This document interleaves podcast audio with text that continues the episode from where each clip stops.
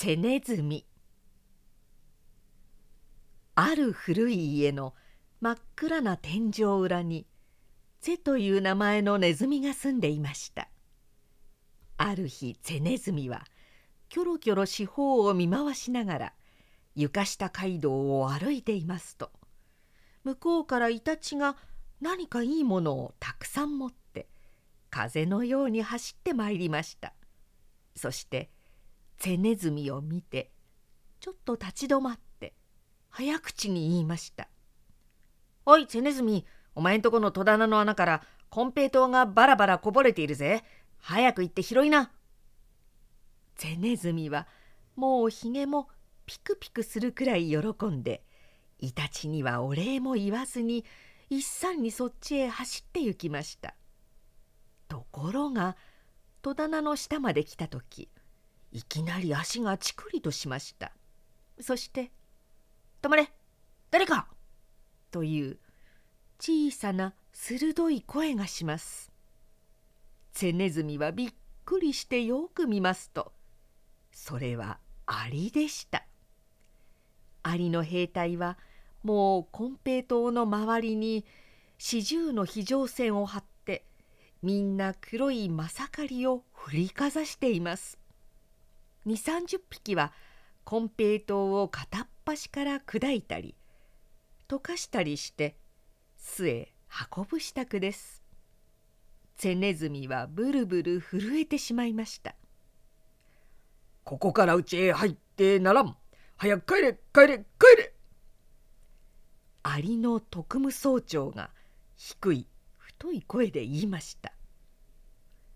ネズミはくるっと一つ回って一目散に天井裏へ駆け上がりましたそして巣の中へ入ってしばらく寝転んでいましたがどうも面白くなくて面白くなくてたまりません。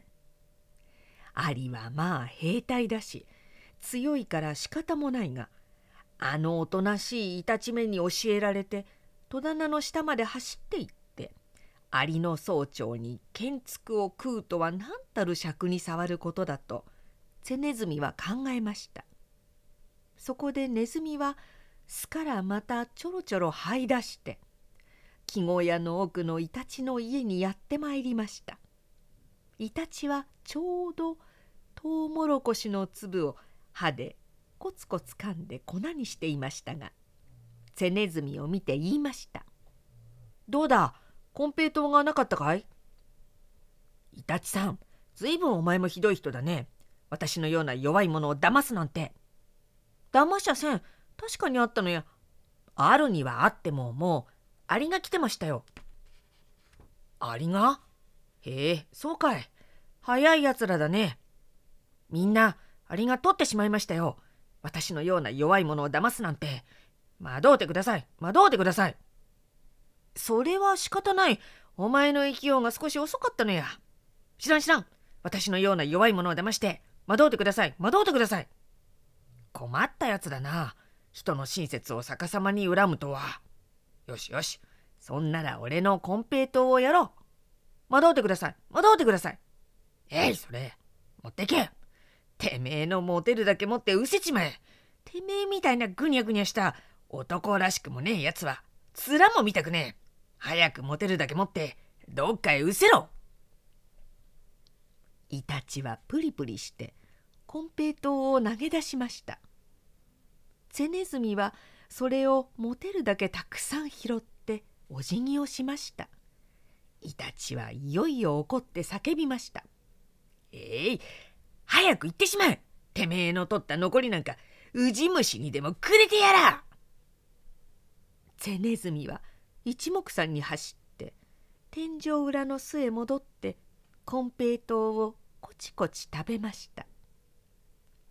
こんな具合ですからゼネズミはだんだん嫌われて誰もあまり相手にしなくなりました。そこでゼネズミは仕方なしに今度は柱だの壊れたちりとりだのバケツだのほうきだのと交際を始めました。中でも柱とは一番仲良くしていました。柱がある日ゼネズミに言いました「ゼネズミさんもうじき冬になるね。僕らはまた乾いてみりみり言わなくちゃならない。お前さんも今のうちにいいヤグの支度をしておいた方がいいだろう。幸い僕のすぐ頭の上にスズメが春持ってきた鳥の毛やいろいろ温かいものがたくさんあるから。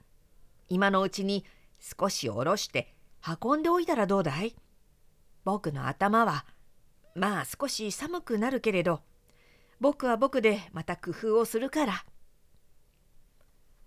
ゼネズミはもっともと思いましたので早速その日から運び方にかかりました。ところが途中に急な坂が一つありましたのでネズミは三度目にそこからストンと転げ落ちました。柱もびっくりして「ネズミさん怪我はないかい？怪我はないかい?」と一生懸命体を曲げながら言いました。ネズミはやっと起き上がってそれから顔をひどくしかめながら言いました「柱さんお前もずいぶんひどい人だ。僕のような弱い者をこんな目に遭わすなんて」柱はいかにも申し訳がないと思ったので「ネズミさんすまなかった。許してください」と一生懸命詫びました。ゼネズミは図に乗って「許してくれもないじゃないか。お前さえあんなこしゃくな指図をしなければ私はこんな痛い目にも合わなかったんだよ。惑っておくれ。惑っておくれ。さあ惑っておくれよ」そんなこと言ったって困るじゃありませんか。許してくださいよ。いや弱い者をいじめるのは私は嫌いなんだから。惑っておくれ。惑っておくれ。さあ惑っておくれ。柱は困ってしまっておいおい泣きました。そこでネズミも仕方なく巣へ帰りました。それからは柱はもう怖がってネズミに口をききませんでした。さてその後のことですがちりとりはある日ゼネズミに半分になったもなかを一つやりました。するとちょうどその次の日ゼネズミはお腹が痛くなりました。さあいつもの通りゼネズミは惑っておくれを百ばかりもちりとりに言いました。ちりとりももう呆れてネズミとの交際はやめました。またその後のことですがある日バケツはゼネズミに洗濯ソーダのかけらを少しやって「これで毎朝お顔をお洗いなさい」と言いましたらネズミは喜んで次の日から毎日それで顔を洗っていましたがそのうちにネズミのおひげが10本ばかり抜けました。さあゼネズミは早速バケツへやってきて「惑っておくれ惑っておくれ」を250ばかり言いました。しかしあいにくバケツにはおひげもありませんでしたし惑おうというわけにもいかずかり参ってしまって泣いて謝りました。そしてもうそれからはちょっとも口をききませんでした。道具仲間はみんなじゅんぐりにこんな目にあって懲りてしまいましたのでついには誰もみんなゼネズミの顔を見ると急いで脇の方を向いてしまうのでした。ところがその道具仲間にただ一人だけまだゼネズミと付き合ってみないものがありました。それは針金を編んでこさえたネズミ捕りでした。ネズミ捕りは全体人間の味方なはずですが近頃はどうも毎日の新聞にさえ猫と一緒にお払い物という札をつけた絵にまでして広告されるのですしそうでなくても元来人間はこの針金のネズミ捕りを一遍も優待したことはありませんでした。ええそれはもう確かにありませんとも。それにさも触るのさえ汚いようにみんなから思われています。それですから実はネズミ捕りは人間よりはネズミの方に余計同情があるのです。けれども大抵のネズミはなかなか怖がってそばへやってまいりません。ネズミ捕りは毎日優しい声で「ネズちゃんおいで。今夜のごちそうはアジのおつむだよ。お前さんの食べる間私はしっかり押さえておいてあげるから。ね安心しておいで。入り口をパタンと閉めるようなそんなことするもんかね。私も人間にはもうコリコリしてるんだから。おいでよそらなんてネズミを呼びますがネズミはみんな「へんうまくいってら」とか「へいへいよーくわかりましてございます。いずれ親父やせがれとも相談の上で」とか言ってそろそろ逃げていってしまいます。そして朝になると顔の真っ赤な下男が来てみて「また入らない。ネズミももう知ってるんだな。ネズミの学校で教えるんだな。しかしまあもう一日だけかけてみよう」と言いながら新しい餌と取り替えるのでした。今夜もネズミ捕りは叫びました「おいでおいで。今夜のは柔らかなはんぺんだよ。餌だけあげるよ。大丈夫さ。早くおいで」ツェネズミがちょうど通りかかりました。そして「おやネズミ捕りさん本当に餌だけをくださるんですか?」と言いました「おやお前は珍しいネズミだね。そうだよ。餌だけあげるんだよ。そら早くお食べ」ツェネズミはぷいと中へ入ってむちゃむちゃむちゃっとはんぺんを食べてまたぷいっと外へ出て言いました「おいしかったよ。ありがとう」「そうかい。よかったね。また明日の晩おいで」次の朝下男が来てみて怒って言いました「えい餌だけ取って行きやがった。ずるいネズミだな。しかしとにかく中へ入ったというのは感心だ。そら今日はイワシだぞ」そしてイワシを半分つけて行きました。ネズミ捕りはイワシを引っ掛けてせっかくセネズミの来るのを待っていました。夜になってセネズミはすぐ出てきました。そしていかにも恩に着せたように「こんばんは。お約束通り来てあげましたよ」と言いました。ネズミ捕りは少しむっとしましたが無理にこらえて「さあ食べなさい」とだけ言いました。ツェネズミはぷいっと入ってピチャピチャピチャっと食べてまたぷいっと出てきてそれから欧風に言いました「じゃあ明日。また来て食べてあげるからね」ブーとネズミ捕りは答えました。